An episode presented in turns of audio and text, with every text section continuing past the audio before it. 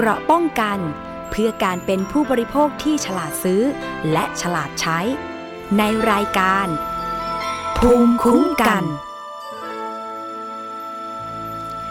วัสดีค่ะ คุณผู้ฟังคะขอต้อนรับเข้าสู่รายการภูมิคุ้มกัน รายการเพื่อผู้บริโภคนะคะ วันนี้พบกับดิฉันชนาทิพไพรพงศ์ค่ะ เป็นประจำทางไทย PBS Podcast ไม่ว่าจะเป็นช่องทางเว็บไซต์หรือว่าแอปพลิเคชันนะคะ แล้วก็นอกจากนั้นต้องขอบคุณสถานีวิทยุชุมชนต่างๆ ที่เชื่อมโยงสัญญาณอยู่ในขณะนี้ค่ะ วันนี้ประเด็นที่เราจะมาพูดคุยกันเรื่องของภัยผู้บริโภคค่ะ โดยเฉพาะภัยของผู้หญิงนะคะ เรื่องของการเสริมความงาม อันนี้ก็ต้องระมัดระวังค่ะ เพราะว่าตอนนี้คลินิกเสริมความงามเปิดให้บริการกันเยอะมากเลยนะคะ แล้วก็เรื่องของผลิตภัณฑ์เสริมความงาม รวมถึงคุณหมอเสริมความงามค่ะคุณผู้ฟัง ตอนนี้นะคะ ไม่ใช่มีเฉพาะกรณีของ เราจะต้องดูใบอนุญาตการเปิดสถานบริการเสริมความงามเท่านั้น อาจจะต้องดูไปถึงขั้นว่า แพทย์ผู้มาทำการเสริมความงามให้เราเนี่ยนะคะ มีใบประกอบโรคศิลปะ เป็นแพทย์จริง เป็นหมอจริงหรือเปล่า เพราะว่าตอนนี้แม้แต่คลินิกเสริมความงาม บางครั้งก็ยังถูกหลอก เพราะว่ามีมิจฉาชีพนะคะทำการปลอม วุฒิการศึกษาว่าเป็นแพทย์มาสมัครงานที่คลินิกเสริมความงาม แล้วก็ทำการรักษาคนไข้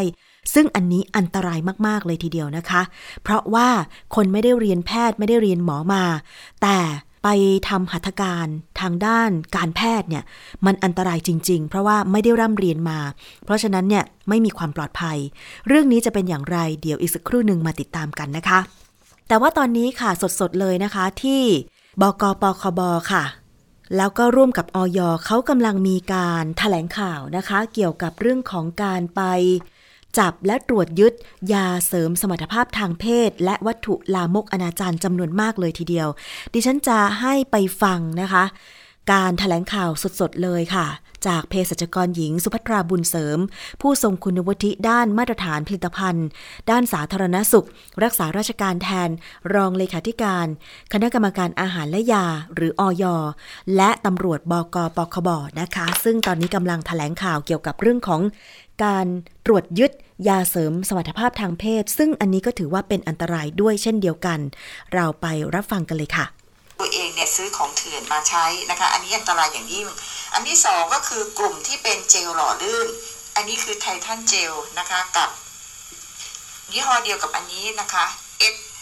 มาเวลเจล เจลหล่อลื่นเนี่ยนะคะดูเหมือนเป็นเจลธรรมดาแต่ที่จริงไม่ใช่นะคะออยเราจัดเป็นเครื่องมือแพทย์ต้องขออนุญาตอยู่ นะคะถ้าไม่ขออนุญาตเนี่ยนะคะก็ผิดกฎหมายเพราะอะไรเพราะว่าเจลพวกนี้เนี่ยใช้กับอวัยวะเพศนะคะไม่ว่าจะเป็นช่องคลอดนะคะหรือว่าอวัยวะอื่นๆซึ่งถ้าเกิดผลิตไม่ดีนะคะก็จะเกิดการติดเชื้อได้ อันตรายถึงแก่ชีวิตเช่นเดียวกันนะคะ สิ่งที่เราคิดว่าอาจจะไม่สำคัญแต่ที่จริงสำคัญนะคะ เพราะนั้นก็เป็นของเถื่อนนะคะ ขณะเดียวกันเนี่ยในการจับกลุ่มครั้งนี้เนี่ยก็เจอผลิตภัณฑ์ที่เกี่ยวข้องกับสถานการณ์โควิดด้วยนะคะ อย่างเช่นในกรณีของผลิตภัณฑ์นะคะ อาหารเสริมที่อ้างว่าบำรุงปอด อันนี้ก็เป็นของเถื่อนนะคะ ถ้าดูฉลากแล้วไม่มีฉลากภาษาไทยเลย เป็นภาษาเวียดนามภาษาต่างประเทศนะคะ ก็ขอเตือนประชาชนว่าอย่าซื้อนะคะ ก็ขอย้ำเตือนอีกครั้งหนึ่งนะคะ ผลิตภัณฑ์ไม่ว่าจะผลิตในประเทศหรือนำเข้าจากต่างประเทศ จะต้องขออนุญาตจากออยก่อนนะคะ ถ้าเป็นอาหารเสริมต้องมีเลข 13 หลักอยู่ในกรอบเครื่องหมายออยเครื่องมือแพทย์นะคะ ก็จะต้องขออนุญาตเช่นเดียวกัน ท่านสามารถตรวจสอบนะคะว่าผลิตภัณฑ์ที่ท่านซื้อนะคะผ่านออยหรือเปล่าได้นะคะ โดยการโทรไปที่ 1556 นะคะ เข้าไปในเว็บไซต์ตรวจสอบผลิตภัณฑ์ หรือว่า โหลดออยแอปพลิเคชัน และเอาเลขออยเข้าไป แต่ทั้งนี้ทั้งนั้นนะคะ ถ้าผลิตภัณฑ์นั้นไม่มีฉลากภาษาไทยเป็นของที่ผิดกฎหมายแน่นอนค่ะ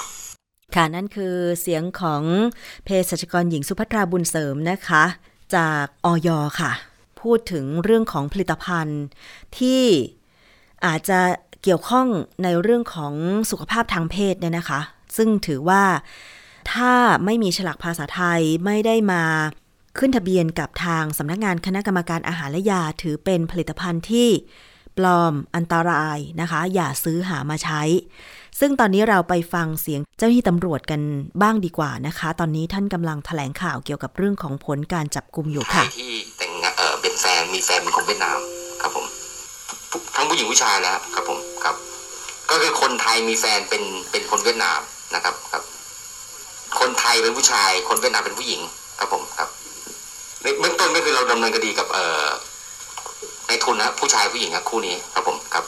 ก็นี่ก็ให้การรับสารภาพนะฮะในเบื้องต้นนะแต่ว่าสิ่งที่เราบอกว่าที่เราจะต้องแจ้งข้อหาคือ เราจะต้องเอาเอ่อของกลางดังกล่าวเนี่ยไปตรวจเอ่อส่งกรมวิทย์ตรวจสอบอีกทีนึงครับว่ามีสารอันตรายเราจะได้แจ้งข้อหาเพิ่มครับ ก็ตอนนี้ตรวจสอบเรื่องการเงินอยู่นะครับค่ะอันนี้ก็เป็นการถแถลงนะคะจากเจ้าหน้าที่ตำรวจบกปคบ เกี่ยวกับเรื่องของการจับกลุ่มผู้ที่ลักลอบ อาจจะเป็นการนำเข้าหรือว่าจำหน่าย ยาเสริมสมรรถภาพทางเพศเถื่อน และก็วัตถุลามกอนาจารซึ่งก็มีหลายผลิตภัณฑ์มากเลยนะคะ เท่าที่ดูจากภาพการถแถลงข่าวในตอนนี้เนี่ยมีประมาณ 1 2 3 4 5 6 7 8 9 10 10 ผลิตภัณฑ์ด้วยกันนะคะ ซึ่งอาจจะแยกย่อยออกมาด้วยคุณผู้ฟัง อันนี้ก็อันตรายจริง ๆนะคะ เพราะว่าอย่างที่เภสัชกรหญิงสุภัทราท่าน พูดเมื่อสักครู่นี้ว่า แม้แต่เจลหล่อลื่นเนี่ยนะคะ เป็นผลิตภัณฑ์ที่จะต้องนำมาใช้กับร่างกายของมนุษย์เนี่ยถ้าเกิดว่าไม่ได้รับอนุญาต คือออยเนี่ยจะเป็นผู้ที่ตรวจสอบก่อนนะคะว่าผลิตภัณฑ์นั้นเนี่ยมีความปลอดภัยมีความเหมาะสมไหมถ้าจะนำไปใช้กับสุขภาพร่างกายนะคะ ถ้าเกิดว่ามันอันตรายเนี่ยก็ไม่ควรที่จะอนุญาตให้นำมาใช้ เพราะฉะนั้นคนที่ลักลอบนำมาขายอย่างเช่น ที่ทางตำรวจบกปคบกล่าวเมื่อสักครู่เนี่ยนะคะ ว่าผู้ที่ลักลอบมาเนี่ยเป็นคนไทยและคนต่างชาติ เอามาขายอาจจะขายทางออนไลน์หรือหลาย ๆ ช่องทาง อันเนี้ยเป็นอันตรายจริง ๆ เลยนะคะ มันไม่ใช่อุปกรณ์อย่างอื่นที่ใช้ที่ใช้ภายนอกร่างกายอะค่ะ อย่างเช่นเจลหล่อลื่นเนี่ย เรียกว่าเป็นยาที่นำมาใช้ภายในร่างกายเลยก็ว่าได้นะคะ เพราะว่ามันมันเป็นเรื่องของสุขภาพทางเพศนะคะ คือถ้าคนจำเป็นจะต้องใช้เนี่ย หมายถึงว่าผู้หญิงกับผู้ชายเนี่ย มันก็ต้องแบบ คือเจลหล่อลื่นมันก็ต้องทา ทาบนผิว ทาตามเนื้อตามตัวอะไรอย่างเงี้ย แล้วถ้าเกิดว่ามัน มันไม่ปลอดภัยอะทาไปแล้วแพ้ มันมีสารอันตรายอะไรอย่างเงี้ย ได้รับผลกระทบแน่นะคะ เพราะฉะนั้น จึงต้องมีการตรวจสอบกันอย่างเข้มงวดเลยทีเดียวนะคะสำหรับผลิตภัณฑ์เพื่อสุขภาพเหล่านี้ โดยเฉพาะยาที่นำมาใช้เพื่อสุขภาพทางเพศนะคะ อันนี้เดี๋ยวถ้ามีรายละเอียดเพิ่มเติม ดิฉันก็จะนำมารายงานต่อไปว่าผลการตรวจสอบเป็นอย่างไรนะคะ เอาละอีกเรื่องหนึ่งที่เราจะต้องมาตามดูกันนั่นก็คือ เรื่องของภัยจากการเสริมความงามที่ได้เกริ่นไปช่วงต้นรายการค่ะ ว่า ตอนนี้เนี่ยไม่ได้มีเฉพาะยาเถื่อน ผลิตภัณฑ์เสริมความงามเถื่อน คลินิกเถื่อน ยังมีหมอเถื่อนอีกด้วย ซึ่งหมอเถื่อนเนี่ยถือว่าเป็นภัยมากๆเลยนะคุณผู้ฟังนะ เพราะว่าอะไร เพราะว่าถ้าคนคนหนึ่งไม่ได้เรียนจบหมอไม่ได้เรียนจบแพทย์ แต่ปลอมวุฒิการศึกษาเพื่อไปสมัครงานเป็นหมอที่คลินิกเสริมความงามหรือคลินิกไหนก็ตาม แล้วคลินิกนั้นเนี่ยพยายามที่จะตรวจสอบวุฒิการศึกษาแล้ว แต่ไม่สามารถตรวจสอบได้หรือ อาจจะข้อมูลเออร์เรอร์หรือมิจฉาชีพที่ปลอมวุฒิการศึกษาว่าเป็นแพทย์เนี่ยเขาปลอมถึงขั้นว่า หา หาชื่อหมอตัวจริง แล้วก็รูปหมอตัวจริงเนี่ยที่ใกล้เคียงกับเขาเนี่ยนะคะ มาอ้างอิงเพื่อสมัครงานเป็นแพทย์เนี่ย อันนี้ก็ยากที่จะตรวจสอบนะคะ คุณผู้ฟัง อย่างเรื่องนี้ค่ะเป็นอุทาหรณ์สำหรับคลินิกเสริมความงาม และก็ผู้บริโภคที่อยากจะไปเสริมความงาม ยังสถานพยาบาลต่างๆ อาจจะต้องตรวจสอบให้ลึกลงไป อาจจะดูไม่ได้แค่รูปภาพของหมอที่ติดที่คลินิก หรือใบประกอบโรคศิลปะ อาจจะต้องถามอย่างท่วนทีเช็คไปที่ต้นสังกัดเปรียบเทียบใบหน้าของคุณหมอ ตัวจริง กับคนที่จะให้บริการ ฉีดหรือว่าเสริมความงามให้กับเราเลยก็ว่าได้ เพราะมันเกิดกรณีนี้ขึ้นมาแล้วนะคะคุณผู้ฟัง กองบังคับการปราบปรามการกระทำความผิดเกี่ยวกับการคุ้มครองผู้บริโภค หรือบกปคบ ร่วมกับสำนักงานคณะกรรมการอาหารและยาหรืออยกรมสนับสนุนบริการสุขภาพหรือสอบศตรวจค้นสถานเสริมความงามที่ไม่ได้รับอนุญาตหรือคลินิกเถื่อน แล้วก็จับกลุ่มผู้ประกอบวิชาชีพเวชกรรม โดยไม่ได้รับอนุญาตหรือหมอกระเป๋าหมอเถื่อนนะคะ หลังจากได้รับการร้องเรียนจากคลินิก สงสัยว่าหมอที่มาสมัครงานเนี่ย เป็นหมอเถื่อน ปลอมวุฒิการศึกษามาสมัครเป็นหมอเสริมความงาม พอตรวจสอบปุ๊บเนี่ยปรากฏ พบว่าคนคนนี้เนี่ยเคยถูกดำเนินคดี เพิ่งจะพ้นโทษมาเมื่อเดือนสิงหาคม 2564 แต่ก็กลับมากระทำผิดซ้ำอีกซึ่งการกระทำดังกล่าวเป็นอันตรายอย่างมาก กับผู้ที่มารับบริการคลินิกเสริมความงาม เนื่องจากไม่ใช่หมอที่แท้จริง และไม่มีความเชี่ยวชาญในการเสริมความงาม ซึ่งอาจจะเป็นอันตรายได้นะคะ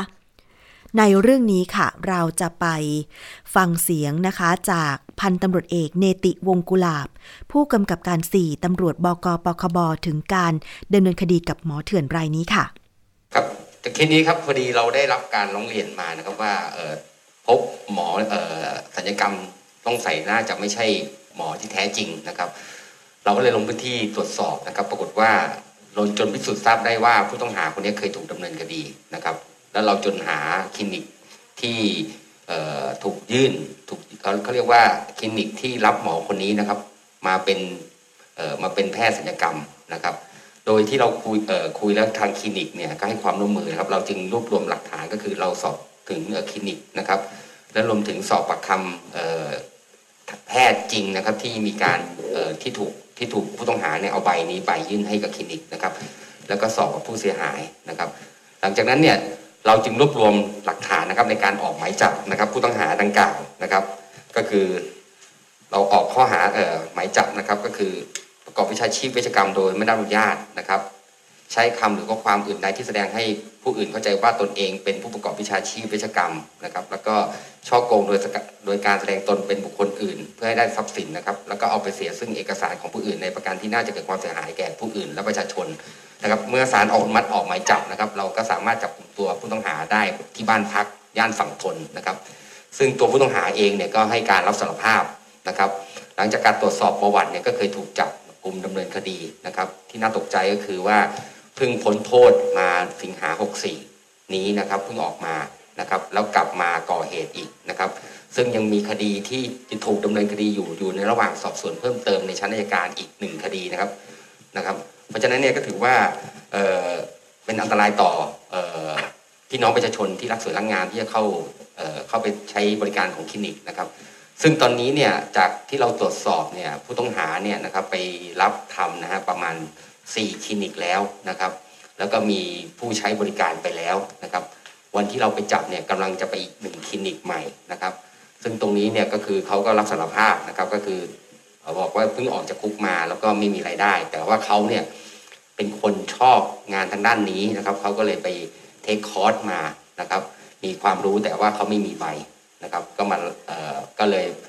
ใช้เอกสารปลอม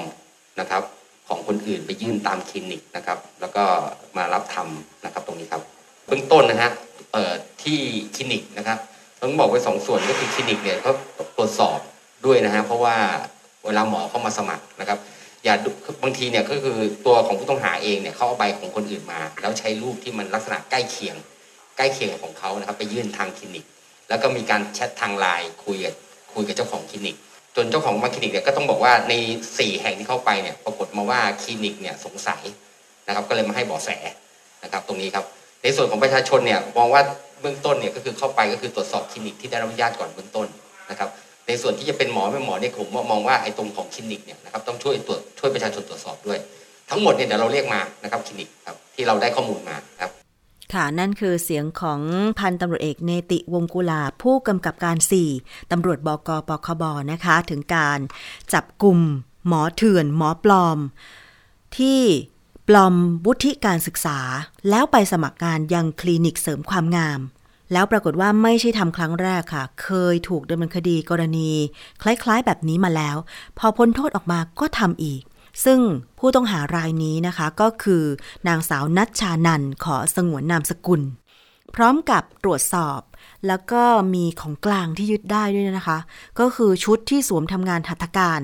ก็คือใส่ชุดเหมือนหมอเลยแหละนะคะจำนวน 5 ชุด และอุปกรณ์ทางการแพทย์ด้วย โดยนางสาวนัชนันเปิดเผยว่าเริ่มจากการโพสต์กระทู้อ้างว่าจะเปิดคลินิกและกำลังรับสมัครแพทย์มาทำงาน โดยให้ส่งเอกสารมาทางไลน์เมื่อได้รับเอกสารจากแพทย์ตัวจริง ก็จะคัดเลือกแพทย์ที่เป็นผู้หญิง ที่มีรูปร่างหน้าตาคล้ายกับตนเอง แล้วก็นำเอกสารดังกล่าว ไปใช้สมัครงานทำงานในคลินิกเสริมความงามในเขตกรุงเทพอีกหลายแห่งโอ้ยคือโพสต์เป็นกระทู้หรือสื่อสังคมออนไลน์ว่าเนี่ย ตัวเองกำลังจะเปิดคลินิกเสริมความงาม ก็เลยรับสมัครแพทย์มาประจำคลินิก พอได้เอกสารที่ส่งมาทางไลน์ก็จัดการเลือกหมอตัวจริงที่หน้าตา รูปร่างใกล้เคียงกับตัวเอง ไปสมัครงานกับคลินิกที่อื่น โอ้ย ไม่น่าเชื่อนะคิดได้ขนาดนี้เนาะแล้วคือยังไงล่ะ นางสาวนัชนันตรวจสอบประวัตินะคะนางสาวนัชนันเคยถูกดำเนินคดีสองครั้ง เมื่อครั้งแรก 2556 ฐานร่วมกันนำข้อมูลเท็จ เข้าสู่ระบบคอมพิวเตอร์ ร่วมกันช่อโกงประชาชน ร่วมกันประกอบกิจการสถานพยาบาล และประกอบวิชาชีพเวชกรรม โดยไม่ได้รับอนุญาต ร่วมกันปลอมและใช้เอกสารราชการปลอม ปลอมและใช้บัตรประชาชนปลอม ขายหรือสั่งเข้ามาซึ่งยาแผนปัจจุบัน โดยไม่ได้รับอนุญาตสารพิพากษาจำคุก 9 ปีนะเพิ่งพ้นโทษมาเมื่อสิงหาคม 2564 แล้วก็อีกคดีหนึ่งคดีที่2เมื่อปี 2559 ค่ะ ถูกดำเนินคดีฐานลักทรัพย์ เอาไปเสียซึ่งเอกสารของผู้อื่น ปลอมและใช้เอกสารปลอม ปลอมและใช้เอกสารสิทธิปลอม ช่อโกงโดยแสดงตนเป็นผู้อื่น ซึ่งคดีอยู่ระหว่างการสอบสวนเพิ่มเติม ก่อนจะมาถูกจับกลุ่มในครั้งนี้ เพราะฉะนั้นก็ฟังคำเตือนจาก ทางตำรวจบกปคบแล้วนะคะว่า อาจจะต้องตรวจสอบลงลึกไปถึง ใบประกอบโรคศิลปะ แล้วอาจจะต้องโทรหาต้นสังกัด คุณหมอท่านนั้นว่าจบแพทย์มาจริงหรือเปล่าทำงานที่คลินิกแล้วยังทำงานอยู่ที่สถานพยาบาลแห่งไหน พร้อมกับต้องดูรูปดีๆ เลยนะคะ คุณผู้ฟังผู้บริโภคที่จะไปใช้บริการ สถานเสริมความงาม อย่างดิฉันเนี่ย เวลาจะไป หรือว่าเวลาจะเลือกสถานเสริมความงามเนี่ย อย่างแรกเลยก็คือ ต้องดูรูปดูเลขที่ใบประกอบโรคศิลปะของคุณหมอที่ประจำคลินิก ว่าหน้าตรงกับคุณหมอที่เราจะไปขอรับคำปรึกษาไหมนะคะ ถ้าไม่ตรงก็ต้องถามเจ้าของคลินิกว่า คุณหมอท่านนี้ที่มีใบประกอบโรคศิลปะติดอยู่ไม่มาหรอคะ ถ้าไม่มาหรือไม่ตรง หรือไม่สามารถแสดงเอกสารว่าเป็น แพทย์ได้ก็จะไม่รับบริการในคลินิกนั้นๆนะคะ เพราะฉะนั้นก็ต้องตรวจสอบ ซึ่งเรื่องนี้ค่ะ อันตรายมากๆนะคะ เพราะฉะนั้นก็ถ้าเกิดสมมุติว่ามีข้อสงสัย หรือคลินิกใด ๆ ก็ตามเนี่ย ที่จะเปิดให้บริการ สงสัยว่าหมอที่มาสมัครเป็นหมอจริงหรือหมอปลอม พยายามเช็คไปแล้วนะคะที่แพทยสมาคม ซึ่งตรงนี้เขาจะมีเว็บไซต์ สามารถเข้าไปค้นหาใน Google ได้เลยนะคะ คลิกเข้าไปเพื่อตรวจสอบรายชื่อ แพทย์ที่เป็นแพทย์จริง มีใบประกอบโรคศิลปะแล้ว สามารถที่จะเช็คได้เลยว่า ท่านนี้เป็นหมอจริงหรือเปล่านะคะ มีอีกเรื่องหนึ่งที่หลายคนก็สงสัยว่า เอ๊ะ แล้วถ้าเป็นกรณีหมอเถื่อนเนี่ย ตรงนี้ข้อกฎหมายว่าอย่างไร ข้อกฎหมายเนี่ยมีความผิดนะคะ ใครที่ปลอมเป็นหมอเถื่อน อย่างกรณีที่ถูกจับกลุ่มเนี่ยนะคะ มีความผิดตามพระราชบัญญัติประกอบวิชาชีพเวชกรรม พุทธศักราช 2525 ฐานประกอบวิชาชีพเวชกรรม โดยไม่ได้รับอนุญาตค่ะ มีโทษก็คือจำคุกไม่เกิน 3 ปี หรือปรับไม่เกิน 30,000 บาท หรือทั้งจำทั้งปรับ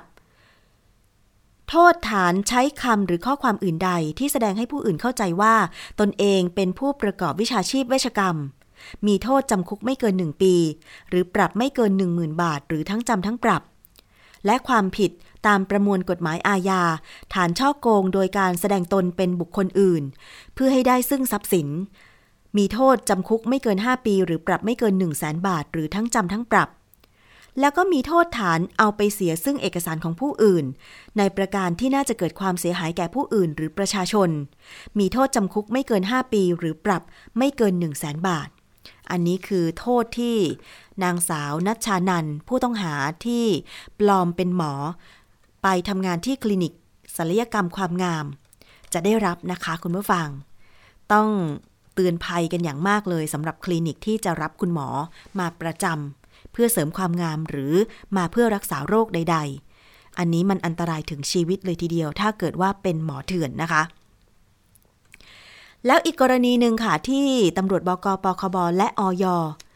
นะคะได้ไปทำการตรวจค้นสถานเสริมความงามที่ไม่ได้รับอนุญาต แล้วก็จับกลุ่มผู้ประกอบวิชาชีพ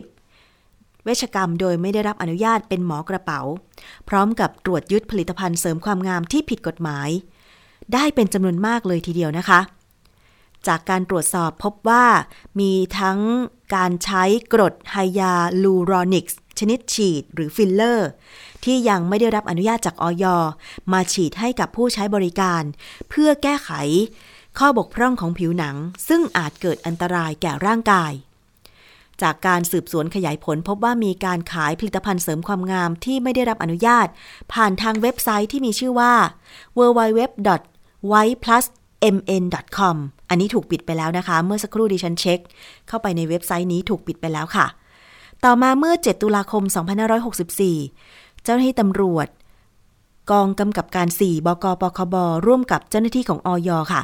ได้นำหมายค้นของศาลไปตรวจค้นบ้านพักซอย ลาดพร้าว 29 แขวงจันเกษมเขตจตุจักรกรุงเทพ ซึ่งเป็นสถานที่เก็บผลิตภัณฑ์เครื่องสำอาง ผลิตภัณฑ์ยาและเครื่องมือแพทย์ ผลการตรวจค้นก็พบ ผลิตภัณฑ์เครื่องสำอาง ยาเครื่องมือแพทย์ 65 รายการ ตรวจยึดมาได้มูลค่ากว่า 4 ล้านบาทค่ะดำเนินคดีตามกฎหมายนะคะ ซึ่งการกระทำความผิดในครั้งนี้เนี่ยก็คือผิดตามพระราชบัญญัติยา พุทธศักราช 2510 ฐานขายยาแผนปัจจุบันโดยไม่ได้รับอนุญาต ฐานขายยาที่มิได้ขึ้นทะเบียนตำรับยา มีโทษสูงสุดจำคุกไม่เกิน 5 ปี และปรับไม่เกิน 10,000 บาท และมีความผิดตามพระราชบัญญัติเครื่องมือแพทย์ พุทธศักราช 2551 ฐานขายเครื่องมือแพทย์โดยไม่ได้รับอนุญาต มีโทษจำคุกไม่เกิน 3 ปี หรือปรับไม่เกิน 3 0 0แสนบาท หรือทั้งจำทั้งปรับนะคะ ซึ่งเรื่องนี้เราไปฟังรายละเอียดค่ะ เกี่ยวกับเรื่องของยาเถื่อนนะคะ ที่จับได้ในครั้งนี้จากเภสัชกรหญิงสุภัทราบุญเสริม ผู้ทรงคุณวุฒิด้านมาตรฐานผลิตภัณฑ์ด้านสาธารณสุข รักษาราชการแทนรองเลขาธิการคณะกรรมการอาหารและยาหรืออยครั้งนี้ค่ะ ครั้งนี้นะครับการแถลงข่าวเนี่ยทั้งทั้งสองรายที่จับกลุ่มเนี่ยมันก็เป็นภัยนะคะของผู้ไปใช้บริการสถานเสริมความงามนะคะคลินิกเสริมความงามก็คือเคสแรกนี่คือหมอเถื่อน เคสนี้เนี่ยก็คือยาเถื่อน คือในเรื่องของโบท็อกซ์ฟิลเลอร์เมโซเนี่ยต่างๆ เหล่านี้เนี่ยนะคะเป็นยานะคะยาเนี่ยจะต้องขึ้นทะเบียนกับอย. ก่อนนะจะต้องมีเลขทะเบียนยา แต่ปัจจุบันเนี่ยพบว่ามีคลินิกบางแห่งเนี่ยเจตนาหรือไม่เจตนาก็ไม่ทราบนะคะ ก็คือมีการนำเอายาเถื่อนเนี่ยมาใช้ฉีดนะคะกับผู้มาใช้บริการ คือหนึ่งยายาเถื่อนเนี่ยมีอะไรบ้าง ประเภทหนึ่งก็คือหิ้วเข้ามา แต่ไม่ได้ขึ้นทะเบียนกับออยอันที่สองเนี่ยเป็นยาปลอมขึ้นมาเลยทำเรียนแบบของจริง ซึ่งอันนี้จะเป็นอันตรายอย่างยิ่ง ทีนี้การที่คลินิกเสริมความงามเนี่ยเอายาเถื่อนเหล่านี้เนี่ยไปใช้บริการกับผู้ที่มารักษาเนี่ยบางคนก็เจตนาซื้อของ เพราะว่าราคาถูกกว่าของจริง โดยคิดว่าของนั้นเนี่ยเป็นของหิ้วเข้ามานะคะแต่บางส่วนก็ไม่รู้นะคะมีเซลล์มาขาย โดยที่ไม่รู้ว่าอันนี้เป็นยาปลอมเช่นเดียวกัน ราะฉะนั้นดิฉันขอเตือนนะคะ เตือนอันแรกก็คือเตือนในแง่ของสถานพยาบาลก่อน ตัวคลินิกนะคะ ถ้าหากว่าท่านนะคะเจตนาในการซื้อยาเถื่อนมา อันนี้เนี่ยท่านมีความผิดด้วยในเรื่องของการขายยาที่ไม่มีทะเบียนสำหรับยา อันนี้ก็มีความผิดนะคะสองแต่ถ้าท่านไม่ได้มีเจตนามีคนเนี่ยมาขายลักษณะนี้เนี่ยท่านต้องตรวจสอบ นะคะให้ดีว่าผู้แทนเนี่ยเซลล์นั้นเนี่ยเป็นผู้แทนของบริษัทยาที่ได้ขึ้นทะเบียนยากับออยหรือเปล่า ยาที่นำมาขายนั้นเนี่ยมีเลขทะเบียนกับออยถูกต้องหรือไม่อย่างไรนะคะอันนี้ต้องตรวจสอบที่มาของยาโดยละเอียด ขณะเดียวกันนะคะดิฉันขอเตือนประชาชนเช่นเดียวกันว่า เวลาไปใช้บริการกับสถานเสริมความงามเนี่ย ขอดูยากับคุณหมอที่มาฉีดก่อน ว่ายาที่จะมาฉีดในหน้าตาเป็นอย่างไรมีทะเบียนหรือเปล่า และที่สำคัญเนี่ยนะคะสืบเนื่องจากเมื่อสักครู่นี้ก็คือขณะเดียวกันในขณะนี้เนี่ยมีหมอกระเป๋า มีหมอเถื่อน แอบอ้างว่าตัวเองเป็นหมออยู่สม่ำเสมอ เราจับได้อยู่ตลอดเวลา การฉีดพวกโบท็อกฟิลเลอร์หรือเมโซเนี่ยไม่ใช่การฉีดยาแบบปกตินะคะเป็นการฉีดยาที่ต้องอาศัยความเชี่ยวชาญในการฉีด เราจะเห็นข่าวอยู่เสมอเลยว่าคนไปทำศัลยกรรมไปฉีดฟิลเลอร์ไปฉีดโบท็อกแล้วหน้าเบี้ยวตาบอดก็มี เพราะนั้นหมอที่เขาจะฉีดฟิลเลอร์เขาต้องไป train มาโดยเฉพาะนะคะเพราะว่าฟิลเลอร์เนี่ยมันมีความหนืดเป็นพิเศษ แล้วเวลาฉีดเข้าใกล้ๆตาเนี่ยถ้าฉีดผิดเนี่ย ฟิลเลอร์จะกระจายไปที่ตาทำให้ตาบอดได้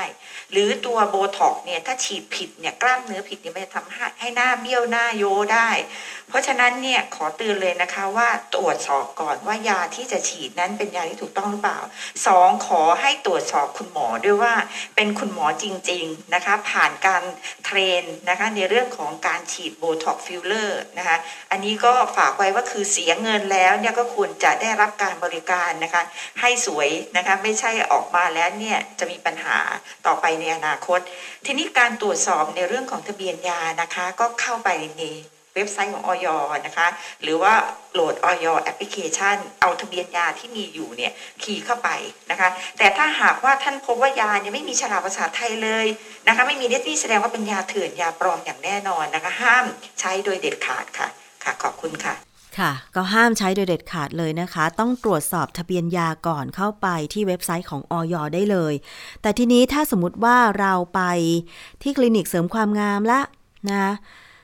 เราจะมีวิธีการสังเกตเกี่ยวกับผลิตภัณฑ์ต่าง ๆ อย่างไร หรือแม้แต่บางทีนะ เราไปเห็นการวางขายผลิตภัณฑ์เสริมความงามต่าง ๆ ที่ร้านค้า นะคะหรือแม้แต่ในสื่อสังคมออนไลน์ตอนนี้ก็มีเยอะนะ จะสังเกตอย่างไรเกี่ยวกับผลิตภัณฑ์เสริมความงามต่างๆ เราไปฟังคำแนะนำจากเภสัชกรหญิงสุภัทราบุญเสริมอีกครั้งค่ะ ถ้ามีการนำเข้าที่ถูกต้องโดยผู้นำเข้านะคะ คือสินค้าเนี่ยผลิตภัณฑ์สุขภาพไม่เฉพาะยานะคะ ไม่ว่าจะเป็นเเครื่องสำอางนะคะเป็นอาหารเสริมเนี่ยถ้ามีการผลิตและนำเข้าโดยถูกต้องเนี่ยจะต้องมีฉลากภาษาไทย มี ลิฟเลตมีวิธีใช้มีเลขทะเบียนยาที่เป็นภาษาไทยอยู่ ถ้าไม่มีเลยล้นๆอย่างเงี้ยไม่มีภาษาไทยเลยนั่นแสดงของเถื่อนแน่นอน เดี๋ยวคงต้องตรวจสอบนะคะ บางตัวเนี่ยจะต้องดูว่าตรงกับที่ขึ้นทะเบียนไม่ถูกต้องหรือเปล่า แล้วต้องให้เจ้าของผลิตภัณฑ์ตัวจริงมาตรวจสอบว่า เป็นของจริงแต่หิ้วมานะคะ หรือว่าเป็นของเรียนแบบของเขาบางตัวเนี่ยอย. ไม่อนุญาตอยู่แล้ว เป็นของปลอมแน่นอนอย่างเช่น กรณีของพวกพลาเซนต้ารกเนี่ย อย. ไม่เคยอนุญาตอยู่แล้วเพราะนั้นปลอมแน่นอน พวกฉีดพวกเมโซเนี่ยนะคะ ก็เนี่ยปลอมแน่นอน กูต้า กูต้าไทโอนเนี่ยออยไม่เคยอนุญาตให้ฉีดเพื่อให้ขาว กูต้าเนี่ยการฉีดให้ขาวเนี่ยคืออาศัยผลข้างเคียงของกูต้านะคะมาฉีด ที่จริงแล้วกูต้าเนี่ยนะคะเป็นยารักษาโรคอย่างหนึ่งนะคะเพราะฉะนั้นเนี่ยแต่ฉีดแล้วมันเกิดมี side effect ให้ขาวก็เลยเอา side effect มาเป็นประเด็นหลักนะแต่อย. ไม่เคยอนุญาตเลยเพราะนั้นปลอมแน่นอนค่ะ คือการการใช้บริการพวกนี้เป็นยาฉีด เพราะนั้นจะไม่สามารถจะซื้อมาแล้วแล้วฉีดด้วยตัวเองส่วนใหญ่จะต้องไปหาหมอ และหมอผู้เชี่ยวชาญ เพราะฉะนั้นแล้วเนี่ยหนึ่งนะไปในคลินิกที่น่าเชื่อถือนะคะ เป็นแพทย์แน่นอนนะคะ ขอดู นะคะ ก่อนฉีดเพราะว่าการฉีดพวกนี้เนี่ยจะเสียเงินเป็นหมื่นนะนะคะอย่างเราฉีดโบท็อกฟิลเลอร์เนี่ยเป็นหมื่นบาทเพราะนั้นการจะเสียเงินเยอะๆขนาดนั้นแล้วเนี่ยเราควรจะได้รับบริการจากแพทย์ที่เป็นผู้เชี่ยวชาญจริง ๆ แล้วก็เป็นยาที่ถูกต้องตามกฎหมาย ไม่ใช่ยาเถื่อนค่ะ คงต้องพูดคุยกับคุณหมอที่จะฉีดนะคะนิดนึงนะคะว่าขอดูยาขอดูที่มานะคะ แล้วก็คุยกับคนฉีดด้วยค่ะ ค่ะ ก็อย่าลืมนะคะ เวลาจะไปใช้บริการ สถานเสริมความงาม คลินิกเสริมความงามต่างๆ ขอดูยา ขอดูหมอ หมอในที่นี้คือแพทย์ตัวจริงนะ ไม่ใช่หมอดู ดูดวงทำนายดวงนะคะ คืออันนี้มันหลอกกันได้ คือบางทีคลินิกเสริมความงาม ว่าตัวเองก็ดูดูดีแล้วนะคะ ตรวจสอบแล้ว แต่ก็ยังถูกมิจฉาชีพ ปลอมวุฒิการศึกษาว่าเป็นแพทย์มาสมัครงานอีก มันต้องดำเนินคดีให้ถึงที่สุดเลยจริง ๆนะคะ อย่าให้คนพวกนี้ออกมาหลอกลวงใครต่อใครได้อีกนะคะ เพราะฉะนั้นถ้าเกิดว่ามีข้อสงสัยเกี่ยวกับยาผลิตภัณฑ์ หรือหมอเสริมความงามต่างๆ เนี่ยนะคะ ลองร้องเรียนนะคะ หรือว่าแจ้งเรื่องไปได้ที่ทั้งออยนะคะเข้าไปในเพจ Facebook ก็ได้ค่ะ FDA ไทย หรือจะโทรไปสายด่วนออย1556 ก็ได้นะคะ พร้อมทั้งแสดงข้อมูลต่างๆ เพื่อสะดวกต่อการตรวจสอบด้วย หรือว่าจะโทรไปที่สายด่วน แจ้งภัย เตือนภัยต่างๆ ของตำรวจบกปคบนะคะ สายด่วนก็คือหมายเลขโทรศัพท์ 1135 1135ตำรวจบกปคบนะคะ ชื่อเต็มๆก็คือ กองบังคับการปราบปรามการกระทำความผิดเกี่ยวกับการคุ้มครองผู้บริโภคนะคะ หรือว่าจะไปที่เพจ Facebook ปคบเตือนภัยผู้บริโภคก็ได้ตรงๆเลยนะคะ อันนี้ก็แจ้งเบาะแสกันไป ช่วยกันตรวจสอบค่ะ เพราะว่าบางทีเจ้าหน้าที่ก็มีจำนวนไม่มากนะคะ มีจำนวนน้อย ถ้าประชาชนผู้บริโภคช่วยกันแจ้งข้อมูลข่าวสารเข้าไป บางทีอาจจะเป็นข้อมูลจริง บางทีอาจจะเป็นข้อมูลหลอกเมื่อตรวจสอบแล้วก็จะได้ทราบ ว่าอันไหนจริงอันไหนหลอกนะคะ ช่วยกันนะคะอะอีกเรื่องหนึ่งค่ะ เป็นเรื่องของการหลอกเช่นเดียวกัน ตอนนี้มีความนิยมเกี่ยวกับพันไม้ต่างๆ เยอะนะคะ เอาไปปลูกที่บ้านที่ระเบียง บางห้องเนี่ยนะคะดิฉันเห็นเพื่อนรุ่นน้อง พักอยู่คอนโดมิเนียม แต่ว่าปลูกต้นไม้กระถางเต็มเลยด้วยความชอบส่วนตัวนะคะทำให้ต้นไม้กระถางไม้ประดับต่างๆ มีราคาสูงขึ้น อาจจะเนื่องด้วยมีผู้มีชื่อเสียงมีดารานะคะ มาปลูกแล้วก็นำมาประมูล ทีนี้มันก็ถูกใจนะคะสำหรับ แฟนคลับของดาราคนนั้น ประมูลไปในราคาที่แพง กลับกลายเป็นว่าตอนนี้ค่ะ ต้นไม้ประดับหลาย ๆ ชนิดเนี่ย มีราคาที่สูงมาก บางต้นประมูลกันต้นเป็นล้านบาทก็มีนะ แต่ว่าเมื่อความต้องการมันมีสูง ตอนนี้ค่ะ เป็นช่องทางของมิจฉาชีพ หลอกขายต้นไม้ประดับนะคะ ไม่ว่าจะเป็นอะไรล่ะ กล้วยไม้ด่าง เออต้นกล้วยด่างไม่ใช่กล้วยไม้ด่างสิ กล้วยนะคะที่ใบด่างนะคะแล้วก็พลูด่างอีกหลาย ๆ ชนิดด้วยกันนะคะ อย่างล่าสุดเนี่ยที่บอกว่ามีการหลอกขายก็คือขายต้นกล้วยด่าง เหยื่อที่ถูกหลอกเนี่ยนะคะ ไปแจ้งความที่กรองปราบนะคะ บอกว่าถูกหลอกขายกล้วยด่างพันแดงอินโด จากเพจ Facebook สมใจไม้ด่าง อันนี้เกิดขึ้นเมื่อเดือนกรกฎาคมแล้ว แต่ว่านำมาเตือนภัยกันนะคะ คือ ที่ถูกหลอก เพราะว่า Facebook สมใจไม้ด่างเนี่ยดูน่าเชื่อถือ เพราะว่าโพสต์ขั้นตอนการปลูกอย่างละเอียด รวมทั้งบอกขายต้นอ่อนจำนวนมากนะคะ เหยื่อลงเชื่อสั่งซื้อต้นอ่อนไปเลี้ยงเพื่อนำไปขายต่อ แต่ปรากฏว่า ไม่ใช่ของจริงนะคะ วิธีการสังเกตต้นไม้เนี่ยอาจจะต้องไปดูสถานที่ที่เขาเพาะปลูกจริง ๆ ด้วยนะคะ บางทีการขายในสื่อสังคมออนไลน์เนี่ย เราเห็นแต่ภาพ หรือแม้แต่เป็นคลิปเนี่ย แต่เราไม่ได้เห็นของจริง บางทีก็อย่าเพิ่งเชื่อ ถ้าใครคิดจะซื้อจริง ๆ เนี่ยนะคะ ขอให้ไปดูของจริงก่อนแล้วค่อยโอนเงินดีกว่า จะได้ไม่ถูกหลอกนะคะ มีอีกเรื่องหนึ่งที่เขาหลอกกันก็คืออะไรนะ ที่บอกว่าเอาพลูด่างอะค่ะ มันเป็นพลูด่างใบสีเขียวๆอะแต่ปรากฏว่าเอา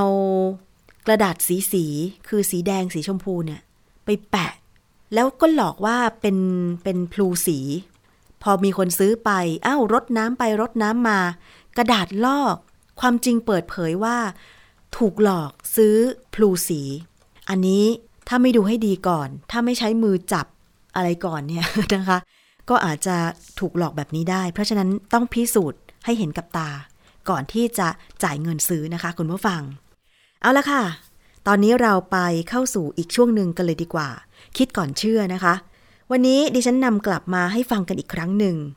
ตอนที่มีชื่อว่าอาหารเสริมโปรตีนที่ขายกันทางโทรทัศน์และอินเทอร์เน็ต กินดีไหมไปฟังกันค่ะ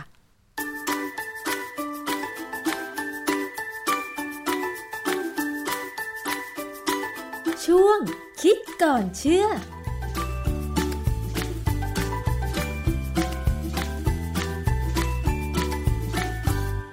พบกันในช่วงคิดก่อนเชื่อกับดรแก้วกังสดานนภัย นักพิษวิทยากับดิฉันชนาทิพไพรพงษ์เช่นเคยนะคะ เราจะนำเรื่องราวรอบตัวมาพูดคุยกันจากงานวิจัย ที่อาจารย์แก้วไปค้นคว้า เป็นงานวิจัยที่ตีพิมพ์แล้วมาอธิบายกัน ให้เข้าใจได้ง่าย ๆนะคะ วันนี้พูดถึงเรื่องผลิตภัณฑ์เสริมอาหาร ที่หลายคนอาจจะเคยได้ยินได้ฟังโฆษณา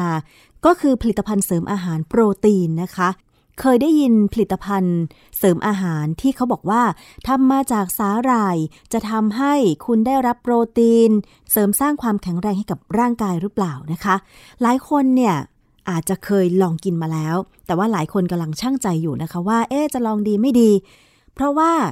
สาหร่ายที่เป็นอาหารนะคะ ไม่ว่าจะนำเข้าจากประเทศญี่ปุ่นหรือประเทศจีน หรือแม้แต่สาหร่ายในประเทศไทยตอนนี้ก็มีผลิตกันเป็นสแน็คหรือขนมขบเคี้ยวเนี่ยนะคะ มันก็อร่อยดีอยู่แล้ว แล้วมันมีประโยชน์เหมือนกับผลิตภัณฑ์อาหารเสริมที่เขาโฆษณาหรือเปล่า เรื่องนี้เป็นยังไงต้องไปถามอาจารย์แก้วค่ะ อาจารย์คะ เรื่องของสาหร่ายมันเป็นแหล่งโปรตีนของเราจริงหรือเปล่าคะอาจารย์ สาหร่ายเนี่ยนะมันเป็นแหล่งอาหารที่เป็นความหวัง ของมนุษยชาติเหมือนกันในสมัยก่อนนะ เมื่อประมาณปี 2500 เขาหวังว่าสาหร่ายเนี่ยจะมาเป็นตัวแทนของอาหารราคาถูกที่จะให้โปรตีนได้นะฮะคือสาหร่ายหลาย ๆ อย่างเนี่ยที่เขาศึกษาเนี่ยมาจากแอฟริกา เพราะว่าคนแอฟริกาเนี่ยเขากินสาหร่ายอยู่ค่ะเป็นประจำอยู่นะฮะแต่เขากินแล้วเดี๋ยวเขาก็ไม่ได้แข็งแรงอะไรหรอกเขาก็เป็นโรคนู่นโรคนี่อยู่พอสมควรนะฮะแต่ครั้นี้ก่อนอื่นเนี่ย เวลาเราพูดถึงสาหร่ายเนี่ย มันมีอยู่สองกลุ่มนะที่เราเห็นเห็นอยู่ คือสาหร่ายทะเลที่เราใช้ทำข้าวปั้นหรือทำพวกอาหารญี่ปุ่นอะไรเนี่ยนะฮะหรืออาหารเกาหลีเนี่ย เวลาเราดูหนังเกาหลีเนี่ยจะเห็นเขาชอบซดซุปสาหร่ายใช่ซึ่งดูแล้วผมไม่รู้สึกอะไรเพราะว่าผมเหม็นแต่ดิฉันชอบมากเลยค่ะ โดยเฉพาะซุปสาหร่ายอย่างอาหารญี่ปุ่น แต่ว่าอาหารเกาหลีไม่ค่อยได้กินอาจารย์ ก็ประเภทเดียวกันนั่นแหละเหม็นข้าวพอๆกันอะ แต่ว่าจริงๆแล้วเนี่ย ถ้าเป็นสาหร่ายในอาหารของไทยก็จะใส่ในแกงจืดนะอาจารย์ ก็ได้นะฮะมันก็ไม่มีปัญหาอะไรเพียงแต่ว่าคนละประเภท สาหร่ายของญี่ปุ่น เกาหลีหรือจีนเนี่ยนะมันเป็นสาหร่ายต้นใหญ่อ๋อใบมันใหญ่มากนะฮะจากพื้นถึงถึงผิวน้ำเนี่ยสิบเมตรยี่สิบเมตรยังมีเลยอืมค่ะเพราะฉะนั้นลักษณะของเซลล์เขาจะเป็นเซลล์ใหญ่ ๆ นะเซลล์ใหญ่ ๆ ซึ่งมีโปรตีนอยู่ในนั้นนะฮะ แต่ว่ามันมีสาหร่ายอีกประเภทหนึ่งอีกกลุ่มหนึ่งนะฮะอีกกลุ่มหนึ่งเป็นสาหร่ายเซลล์เดียว ซึ่งอาจจะเป็นเซลล์เดียวๆเลยลอยอยู่ในน้ำหรือเป็นเซลล์เดียวๆแต่ติดกันต่อกันเป็นสายยาว สาหร่ายที่เป็นเซลล์เดียวๆเลยเนี่ยมีบ้านเราก็มีขายนะนำเข้ามาเขาเรียกว่าคอเลล่ามันเป็นเซลล์เดียว แต่ว่าผนังเซลล์มันหนามาก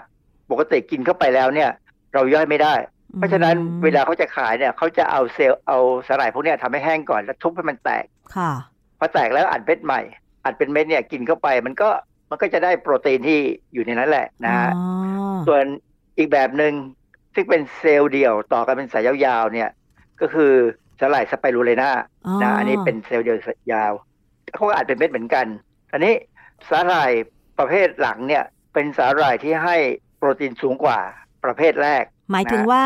สาหร่ายสไปรูลินาเนี่ยเหรอคะอาจารย์เออทั้งคลอเรลลากับสไปรูลินาเนี่ย จะให้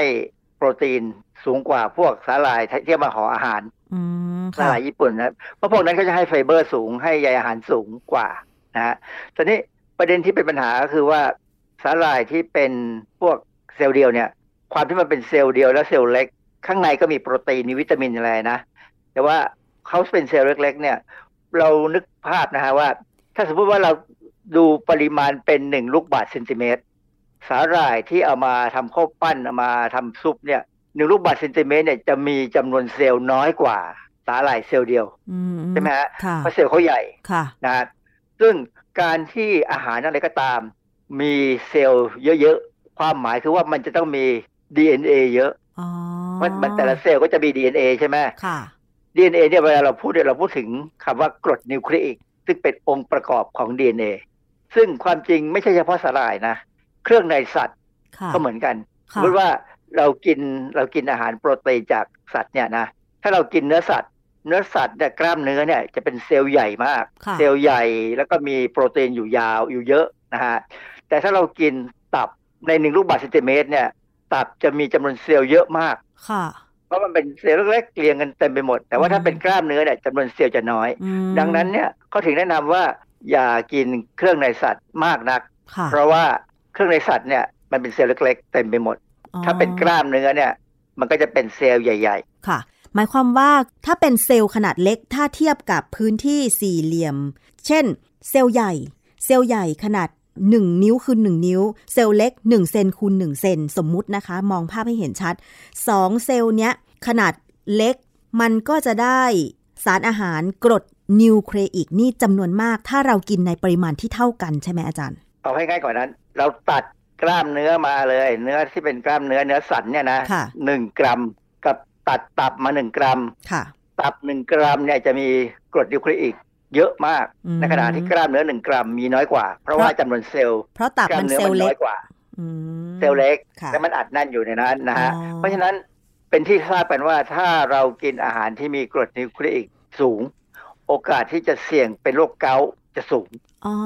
นะฮะเหตุผลมันมีเหตุผลอธิบาย เดี๋ยวจะอธิบายที่ทีหลังนะฮะคราวนี้ผมก็ไปเจอบทความในเว็บไซต์หนึ่งชื่อ www.rawlivingspirulina.com ชื่อเว็บไซต์ก็บอกอยู่แล้วว่าเขาก็ขายสาหร่ายสไปรูเลนานะเขาก็มีบทความหนึ่งชื่อว่า Does spirulina affect kidney stone ความหมายคือว่าสไปรูเลนาเนี่ยมีผลกับการเกิดนิ่วในไตไหมนะซึ่งเป็นเรื่องที่ความจริงเป็นเรื่องที่ที่สนใจกันมานานนะว่า กินอาหารที่มี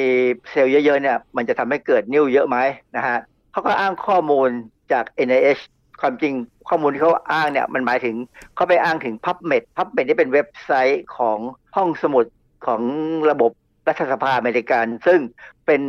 เป็นเว็บไซต์ที่เกี่ยวกับความรู้ทางวิชาการเยอะมากนะฮะเป็นเว็บไซต์ที่เป็นที่อะไรเป็นที่พึ่งของนักวิจัยเลยแหละนะค่ะฮะเออก็มีเขาก็อ้างถึงบทความอยู่สามบทความ บทความหนึ่งเนี่ยตัวชื่อมันเนี่ยก็พูดถึง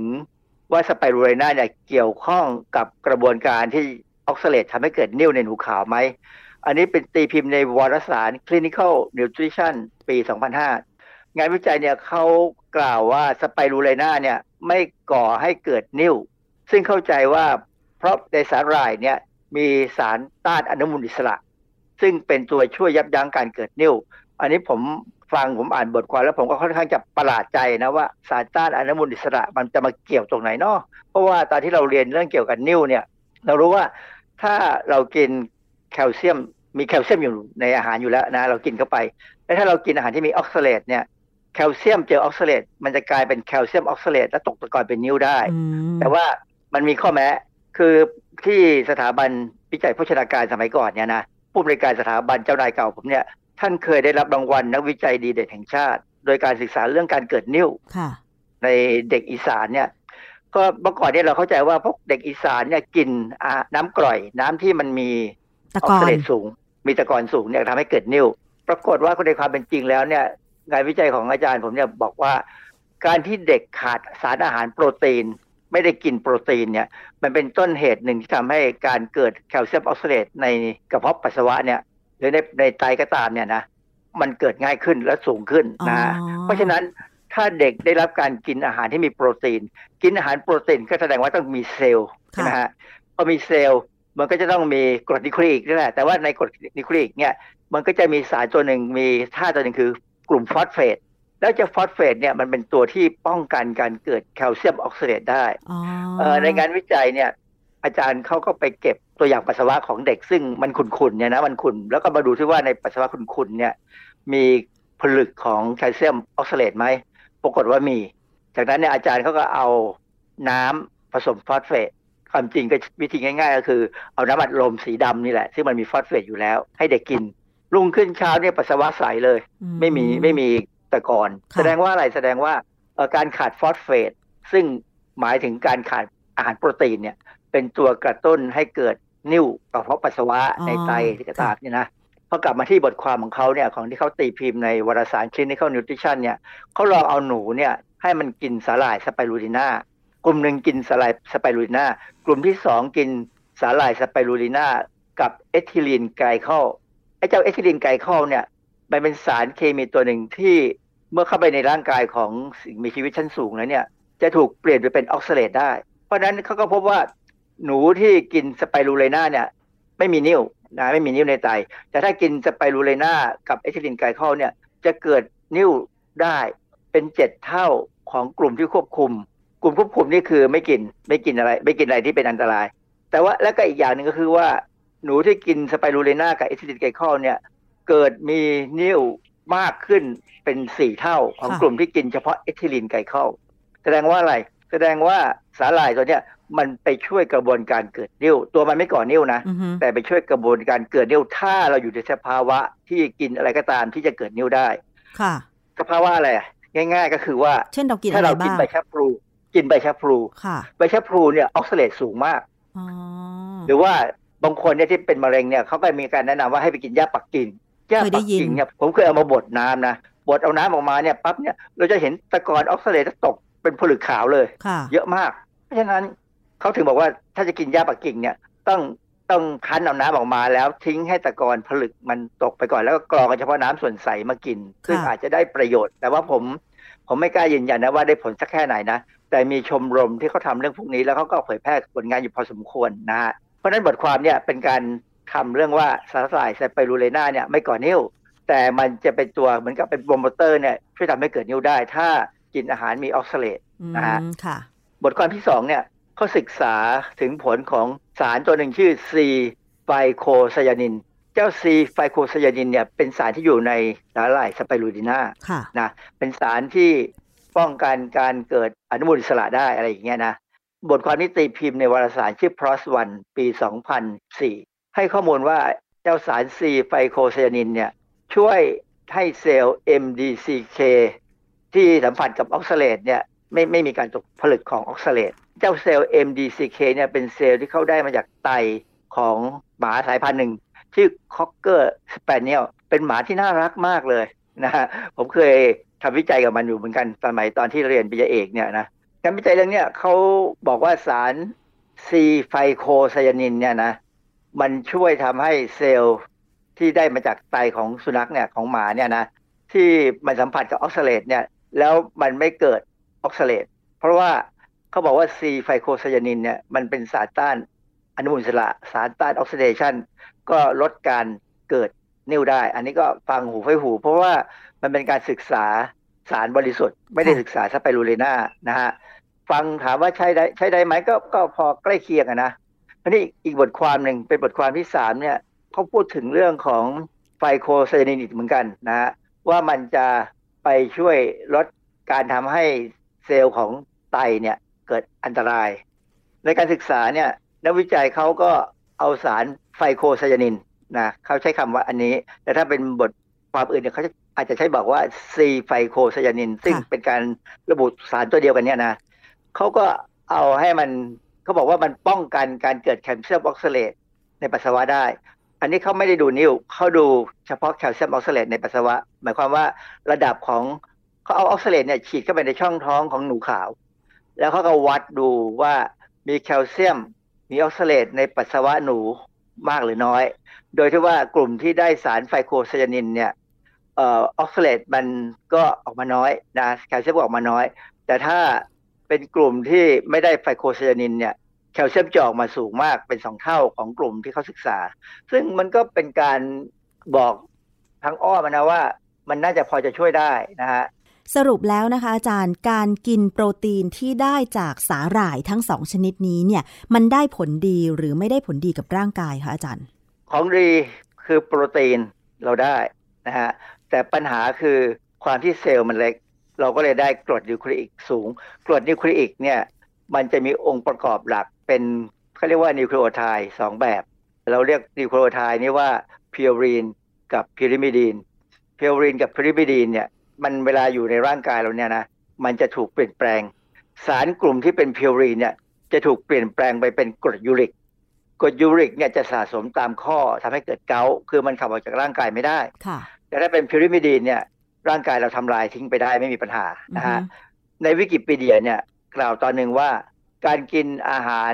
ที่มีโปรตีนสูง ซึ่งมาจากแหล่งที่มีเซลล์แน่นเนี่ยก่อให้เกิดความเสี่ยงที่จะได้รับกรดยูริกสูงค่ะแล้วกรดยูริกเนี่ยนอกจากก่อให้เกิดโรคเกาต์แล้วเนี่ยมันยังทำหน้าที่เป็นเขาเรียกว่า seed crystal ของการเกิดแคลเซียมออกซาเลตอือฮึมันก็เหมือนกับเวลาเขาผลิตไข่มุกนึกออกไหมไข่มุกในหอยนางรมเนี่ยค่ะเขาก็จะเอาซีด ที่เป็นคล้ายๆ เป็นเศษทรายเอ่อเออที่เป็นทำให้เกิดความระคายเคืองเนี่ยใส่เข้าไปในในในหอยค่ะหอยมุกมันก็จะสร้างเมือกออกมาคลุมให้เป็นไข่มุกค่ะลักษณะคล้าย ๆกันคือกรดยูริกเนี่ยที่ได้มาจากการที่เปลี่ยนแปลงพิวรีนไปเป็นยูริกเนี่ยเวลามีมากๆเนี่ยมันจะกลายเป็นเหมือนกับเป็นสีดคริสตัลของการเกิดแคลเซียมออกซิเลตที่จะมาพอกอยู่บนนั้นทำให้เกิดนิ่วในไตได้ อ๋อ อย่างนี้นี่เอง เพราะฉะนั้นเนี่ย คือเราได้รับโปรตีนจากสาหร่ายทั้งสองชนิดดีได้ แต่ว่าไม่ควรจะมากเกินไปนั่นเองถูกไหมคะอาจารย์ ใช่ครับ คือกินแค่พอช่วย คือกินเป็นผลิตภัณฑ์เสริมอาหาร แต่ควรจะกินอาหารโปรตีนปกติค่ะให้เท่ากับปกติที่ควรจะกินนะฮะ ถ้ากังวลใจว่าได้โปรตีนไม่พอได้วิตามินไม่พอ คือสาหร่ายพวกนี้ส่วนใหญ่จะมีเบต้าแคโรทีนสูง ค่ะนะฮะซึ่งก็เป็นประโยชน์ แต่ว่าเนี่ยก็กินพอประมาณ กินเท่าที่คือกินแล้วให้สังเกตปัสสาวะแล้วกัน ถ้าปัสสาวะใสไม่มีปัญหาค่ะแต่ถ้าเมื่อไหร่ก็ตามที่ปัสสาวะเริ่มขุ่นอาจจะเริ่มมีปัญหา อาจจะต้องลดปริมาณการกินหรือเลิกกินก่อนค่ะ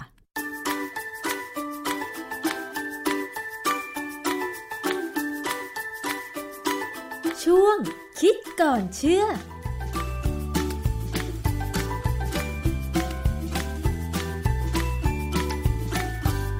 และนี่ก็คือช่วงคิดก่อนเชื่อกับดรแก้วกังสดานนภัยนักพิษวิทยา